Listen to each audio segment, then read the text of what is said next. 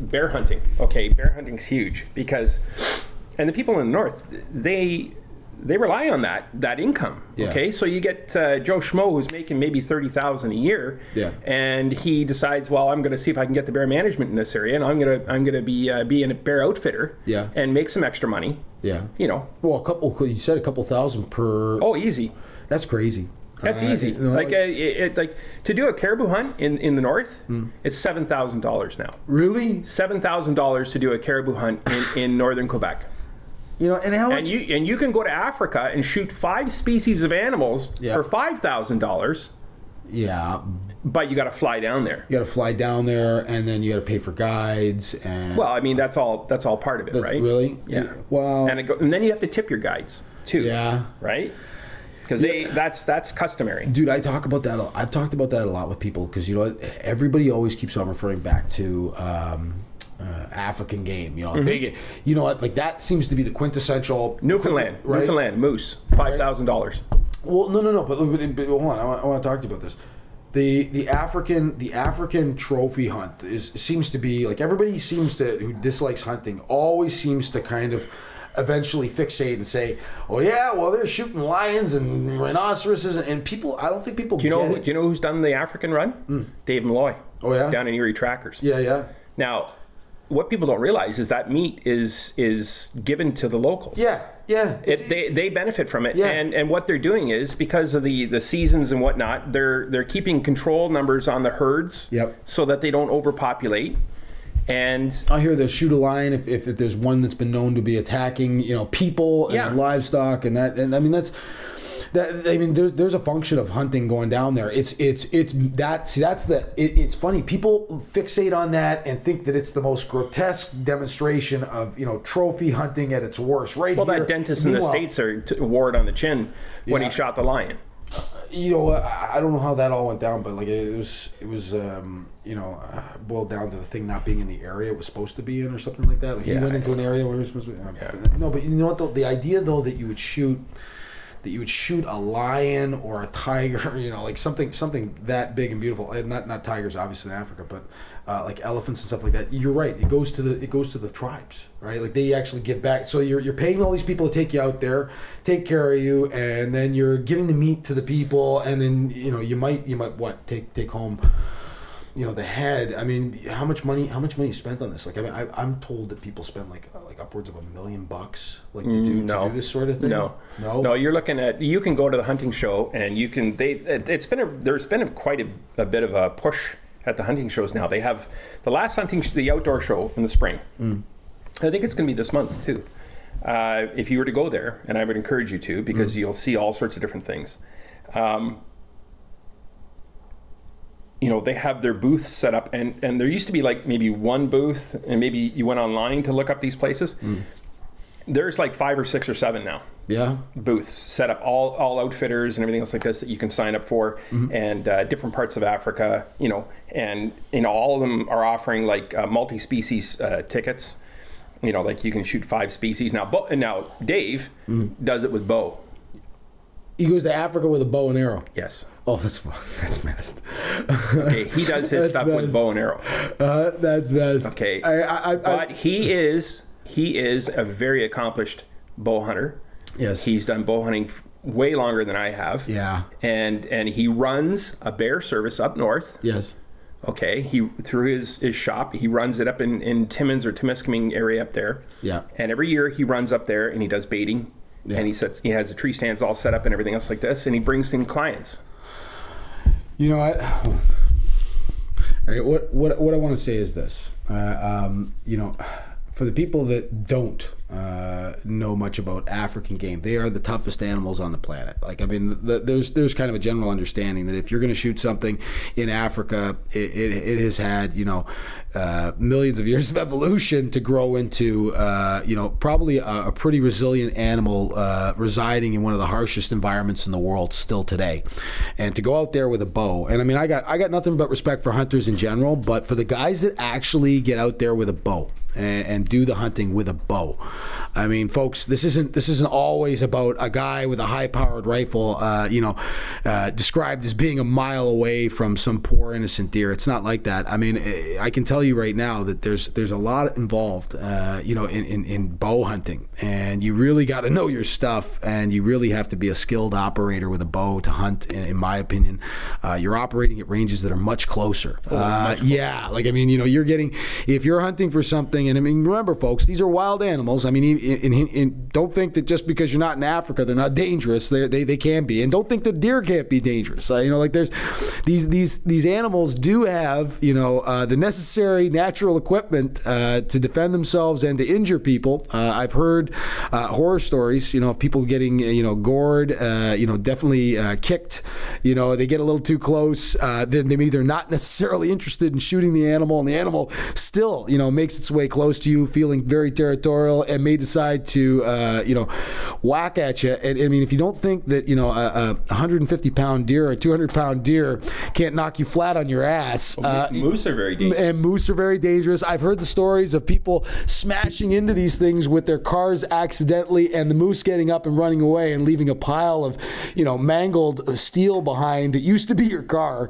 Uh, you know, certainly a realistic danger for the people out there that uh, live in the rural areas. I would I would wholeheartedly uh, recommend that you invest in, in deer whistles. Uh, I know that in my short stay uh, working out in Flamborough as a police officer, I was very, very happy Uh, to know that uh, you know a lot of people were making good use of deer whistles in their cars to uh, scare away the animals, and, and you could actually see it. I actually saw it uh, happen once. You saw a deer making its way for the uh, roadway at a good clip. You know, this thing was sprinting across the field, and all of a sudden it just turned around and went the other way. And mm-hmm. you know, uh, I, I stopped the car in front of me, and I spoke to the gentleman, and I asked. I said, you know what, I gotta ask. Uh, does your is your car equipped with a deer whistle? You know, like you live out here, and he he, he uh, confirmed my. My, my suspicions is that he he was in fact uh, uh, operating a vehicle that had this little deer whistle, which is just a little a little device that fits on the you know the undercarriage of your car, or you know underneath the front bumper. You can't even see it. It looks like it looks like something that would go on a bicycle, you know, small, but it, it, it manages to scare away deer. And if you want to spare yourself, uh, you know, the uh, dissatisfaction of damaging your car horribly, if you find yourself driving uh, quite often out in rural areas, uh, invest in this, you know, little ten dollar whistle. It sticks to the bottom of your car. Uh, it could save your life. It could save a deer's life. Uh, I again highly recommend it. Um, you know, like there's there's so many things you know that you uh, encounter uh, working out in uh, rural areas and being out uh, you know in Mother Nature. That's that's definitely one of them. Um, you know, Bugsy, you've, you've described to us before being out and, and just taking it all in. And uh, certainly, uh, you know, I haven't done enough of that, but uh, the calming effect it can have on people is is fascinating to me. Uh, you know, in this world where we're all kind of just hustling along as fast as we can, uh, it's nice to see people reconnecting with nature. And uh, to see guys like you doing it, and then people that I care about doing it, has always been kind of important to me. You know, what would you, what would you say? What would you say? Uh, you know, just to just to continue on with the, the vein of hunting, because I mean, I love I love having you on the show and discussing it. Uh, you know, hunting and food preparation. And then this is something that uh, also I've noticed about the hunting community, ladies and gentlemen. In addition to uh, not being bloodthirsty murderers, they're also uh, quite often accomplished chefs. I- I've seen a lot of hunters yep. that you know would surprise you. You know, uh, you know, the, you you watch them walking into their house wearing flannel, and they, they may look a little bit rough uh, and unpolished until they get into the kitchen. And you know what? Then all that pride and time, energy spent, and money that went into uh, obtaining that animal uh, is is also mig- it migrates into the kitchen, folks. I, I've some of the best meals I've ever had have been uh, those that I've had at hunters' homes, and uh, certainly my uh, my good friend Frank uh, has uh, on occasion fed me venison. Uh, I know I've had uh, sausage here and stew. Uh, you know, for the people out there that don't think that bear uh, can't be delicious, I would disagree. Uh, bear bear stew uh, with a fresh loaf of bread from the local bakery. Uh, you know, just leave the pot on the table, folks. Uh, it's it's incredible if it's prepared properly. Like yeah. I mean, you got some favorite recipes there, Bugsy, that you can think of off the top of your head? Well, I think I think if you're going to talk about hunting, you have to talk about the phases of hunting. I mean, there's the preparation, there's the actual hunt, and then there's yeah. the the uh, gathering of the animal or the mm.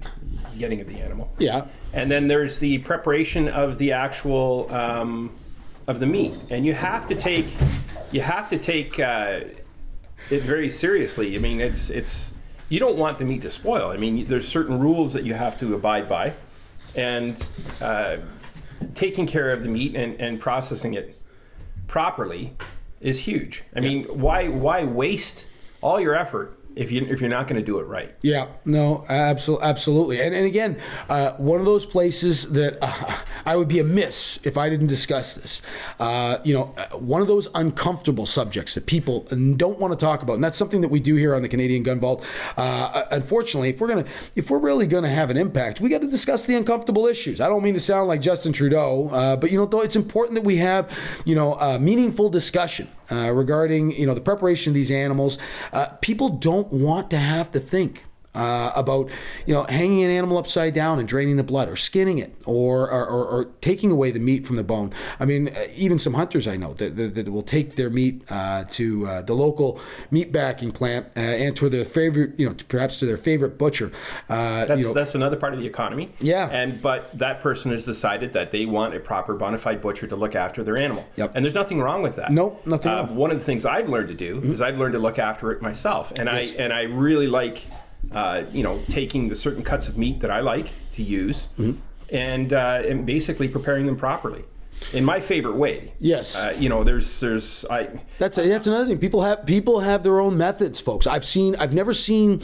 Uh, you, you think that there can only be one way to process meat. Uh, you know, like some people some people insist on waiting uh, specific amounts of time. Other people, you know, obviously temperature is an issue. Oh, yes, uh, huge, you know, issue. huge issue. And now since since we've had all these warm spells in the fall. Yes. I mean, uh, one of the things that's uh, changed for me, and I've been lucky enough to be able to find a butcher yes. who and and. By law, they cannot uh, store wild game with domesticated uh, meat. Okay. Okay. They have to have a separate cooler, and it's all very governed, uh, very strictly. So you have to be able to find a butcher that will actually uh, hang your meat or your deer, uh, keep it cool until you're ready to butcher it. And you, you want to hang it for at least a good couple of days, three days, four days, five days, depending, um, because you want to make sure that, that, that the blood's out of it, mm-hmm. and it'll make the meat better. Yes. Um, and what I usually do is I'll, I will pay that butcher yes. to hang my deer. Yes. Okay, in a, in a controlled environment where mm-hmm. it's nice temperature, yep. uh, under seven degrees Celsius. Okay. And then I and then I bring it home, and then I butcher it myself. Uh, again, you know, like just all the things you don't think about, tightly regulated by you know Food and Drug, mm-hmm. uh, you know administrations, uh, you know the the the, the expense that uh, perhaps a butcher would incur having a separate storage facility, the money he takes in from you, uh, you know, and the and the other hunters that might come his way. Um, you know, is, is there is there is there anybody specific that you use? I mean, uh, well, right now uh, there's uh, there's a. Um, uh, A butcher just outside of Caledonia that I use. Yeah. Okay. Um, and he's very well known. Okay. In, in the in the hunting area. All right. Um, and he has a separate cooler. Yep. And it's all been looked after by the ministry. And yeah. I would take my deer there uh, to store. Yep. And, and uh, I know he does moose. Yeah. I know he does bear. Uh, but then again, logistically, I mean, and here's where economy comes into it again. Um, so you get a moose up north. And now you have to transport that moose down here yes. if you want to bring it down here. Yes. But what about the temperature? If the temperature is too hot, yes. what are you going to do? You have to be able to have that meat cooled, or you have to find a butcher or an abattoir up in that local area to handle the meat. And we're not talking about a couple of steaks in the cooler that you put in the uh, back of the family truckster, folks. We're we're talking about we're talking about you know large animals and uh, transporting them, uh, the weights involved, uh, the uh, well, logistically moose hunting yeah. is, is is a huge undertaking. So I mean, you, when you see the trucks going down the road, yes. the Q E W or whatever, and they're loaded with A T Vs and boats on top of the yes. trailers, yes. and generators, and and you've got gas cans, and you, you're bringing all that into the bush with you. I mean, yes. that, the moose don't live on the edge of the road. No, they don't. I mean, that's where that's where some people see them. And again, and again, misconceptions among the metropolitan communities. You know, thinking that thinking that you don't have to, you know, make your way into, you know, you know, tens of kilometers of bush to get what you want, and then get it get it out of there. And I mean, mind you, all that work is is kind of fun. Yes, in, in a way, but it is work. Yes, uh, it is an effort. Yes, at the end of the day, you sit down with your friends. You have a drink, yes. socialize, and that's part of that's part of the hunting uh, regimen. Okay. Uh, that you, it's it's also a, so, a social factor as yes, well. Yes. Yeah. Like I mean, I belong to a, a club that had, believe it or not, uh, twenty-four people yes. in, in this group. Yes. twenty-four people in a group okay. that would come together. Yes. Uh, several occasions throughout the year. Yep. A work party in the spring, a work party in the fall. Okay. And then also go hunting. Okay. And and this group, uh, cohesive group, got together. We all cooperated with each other. We all did our parts. We had work parties. We had all sorts of stuff. And functioning as a group like that, because we had to apply for moose tags as a group. Okay. Okay. So the more you had, the better chance of you getting a moose tag. All right. So so hold on. Now we've got we've got what you were describing to me, and I've heard this before, and I think this is important to share with the audience. You've got you know this interesting social dynamic. You've got a group of people that share a common interest, uh, that are going out there with skill sets, uh, working in concert with one another. Uh, you know, in, in, in many cases, you know, uh, driving. Uh, I know that they will, they will drive animals. You know, you'll you'll have so many people at one end of a specific geographic area moving forward, and then driving, and you know, perhaps potentially an animal towards the other hunters in an effort to to more expeditiously, you know. Perhaps you can't just can't just sit around and wait for them it's, all the time, folks. It's not folks. a sure bet. It's not a sure bet. You could you, that's the other thing. You could spend all this time, money, and energy, get out there, and come home empty-handed. In fact, it happens more often than not. People don't realize it. Coming home empty-handed means, uh, for some people, being hungry. And certainly, the idea of this group of people working together in concert uh, to try and harvest, you know, an animal and then share the meat. I mean, can you think of anything more natural? I mean, we're talking we're talking about getting back to the basics, and and this is what hunters are doing. Uh, you know. They're not, they're not bad people, folks. They're engaging in a practice that has been around since the dawn of man. And, and you know what? Why wouldn't we respect that? And I mean, to top it all off, I, I get into this argument with people sometimes, and this is where I might get a little more heated. Uh, definitely, you know, you get people that stand on that moral high ground and say, you know what? Shame on you for going out there and shooting an animal. Well, I say shame on you. You've got somebody out there that's actually doing what you're afraid to do. You go into a grocery store so you don't have to hunt down your own meat. You don't have to hang it up. And you don't have to prepare it yourself, and you don't have to kill it, and you don't have to skin it. And you know what? I got more respect for the guy that actually takes the time, expends the energy, spends the money, right, and engages in a practice that is very natural, very healthy, I might add, and good for the economy. And he he's going out there and he's doing it. You're going into a grocery store. Not that I begrudge people from going to grocery stores. I'm one of them. Uh, but at the same time, don't go don't go standing on your chair telling hunters how bad they are uh, because they're doing something that I quite frankly think is is is very good uh, in so many many ways for Canada, and it's such a strong part of our heritage. I mean, how can you ignore that? And so when you describe this group of people getting together, I mean, hunting buddies, right? Good guys, right? Oh, yeah. Everybody, you know, for the most part, everybody gets along. Occasionally you have uh, your marital moments in camp where somebody pisses somebody off or something. But, you know, generally everybody gets along. You have to. Yeah. I mean, you're you're working together. Way back in the bush yep. somewhere. Yep. And, uh, you know, and everybody pitches in, does their part, and uh, you know makes it easier for everybody. Many hands make less work. Yes, uh, yes, I've heard that expression, and I love it. And uh, you know, and, and like you said, everybody brings something to the table. We had uh, many contractors in the group, so their their trades were able to uh, you know facilitate a lot of things, like how to hang a meat pole. Uh, okay. You know, let's they would bring equipment in. They would bring all sorts of stuff in. Everybody brings something to the table. Oh, now, now isn't now isn't that something something uh, positive and meaningful? All right, to the equation, bringing people together, right, with uh, one one purpose, uh, a legal uh, purpose, I might add, getting together and uh, and working uh, towards a common goal, and bringing uh, different skill sets uh, to the table is, you know, that's just fascinating for me, and I, and I love the idea of people doing that, and I'm so glad, you know, to have friends that are part of it, and I'm proud of you, Bugs, and it's always a pleasure having you here on the show. Thank you so much, right, for sharing uh, with us again. We uh, we can't get enough of the hunting community here at the Canadian Gun Vault. I find myself more and more every day uh, appreciating what it is that you guys do, and, and certainly uh, the impact you have uh, in a very positive way on Canada and uh, and our economy and uh, our environment. Thank you so much again, Bugsy, for being here with Thanks, us. Thanks, Mark. Appreciate it. All right. It. Well, folks, we hope you've enjoyed this uh, short podcast. That's about all the time we have today. Uh, looks like Tucker's mowing down on his bone pretty good, so I'm going to stop the podcast now. Otherwise, you guys are going to be treated to the crunching sounds of uh, his delight there, as I'm going to try and wrestle this thing from him shortly and probably get into a tussle with him. Anyway, we hope you've enjoyed this week's podcast. Uh, don't forget to like and subscribe to everything we do here. Share this. We love getting good word around about what the uh, hunting community is doing and the good they're doing for the uh, the economy and for uh, our communities. And as always, Canada, don't be afraid to shoot straight. Stay safe.